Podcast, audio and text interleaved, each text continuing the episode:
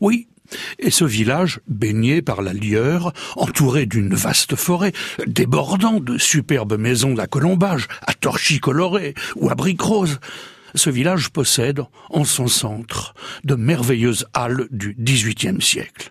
Il n'y a donc rien d'étonnant à ce que ce village, Lyons-la-Forêt pour ne pas le citer, ait été un lieu de villégiature et d'inspiration pour les artistes. On songe au cinéaste Jean Renoir et à Claude Chabrol, qui y ont fait revivre Madame Bovary.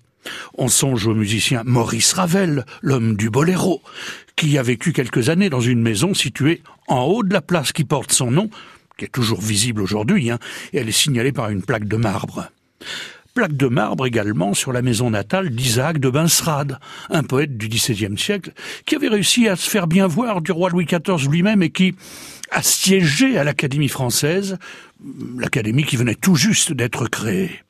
Pourtant, on, on, ne peut pas vraiment dire qu'il avait du génie, notre cher Isaac de Lyons-la-Forêt.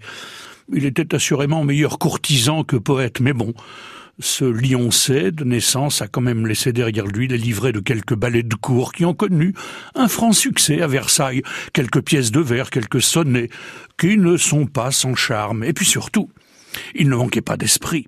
Ainsi, par exemple, quand après avoir chanté devant lui un air de ballet, une cantatrice à la jolie voix, mais à l'haleine fétide, lui demande Alors, monsieur de Binsrade, qu'en pensez-vous?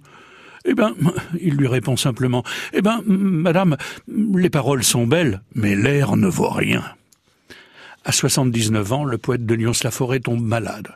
Il souffre de la pierre, alors il faut l'opérer. Et ça va être affreux. Au cours de l'opération, le chirurgien, aussi ignorant que maladroit, va lui couper une artère. Et ne pouvant arrêter l'hémorragie, effrayé par ce qui venait de se produire, il va prendre la fuite en laissant là le pauvre écrivain se vider de son sang.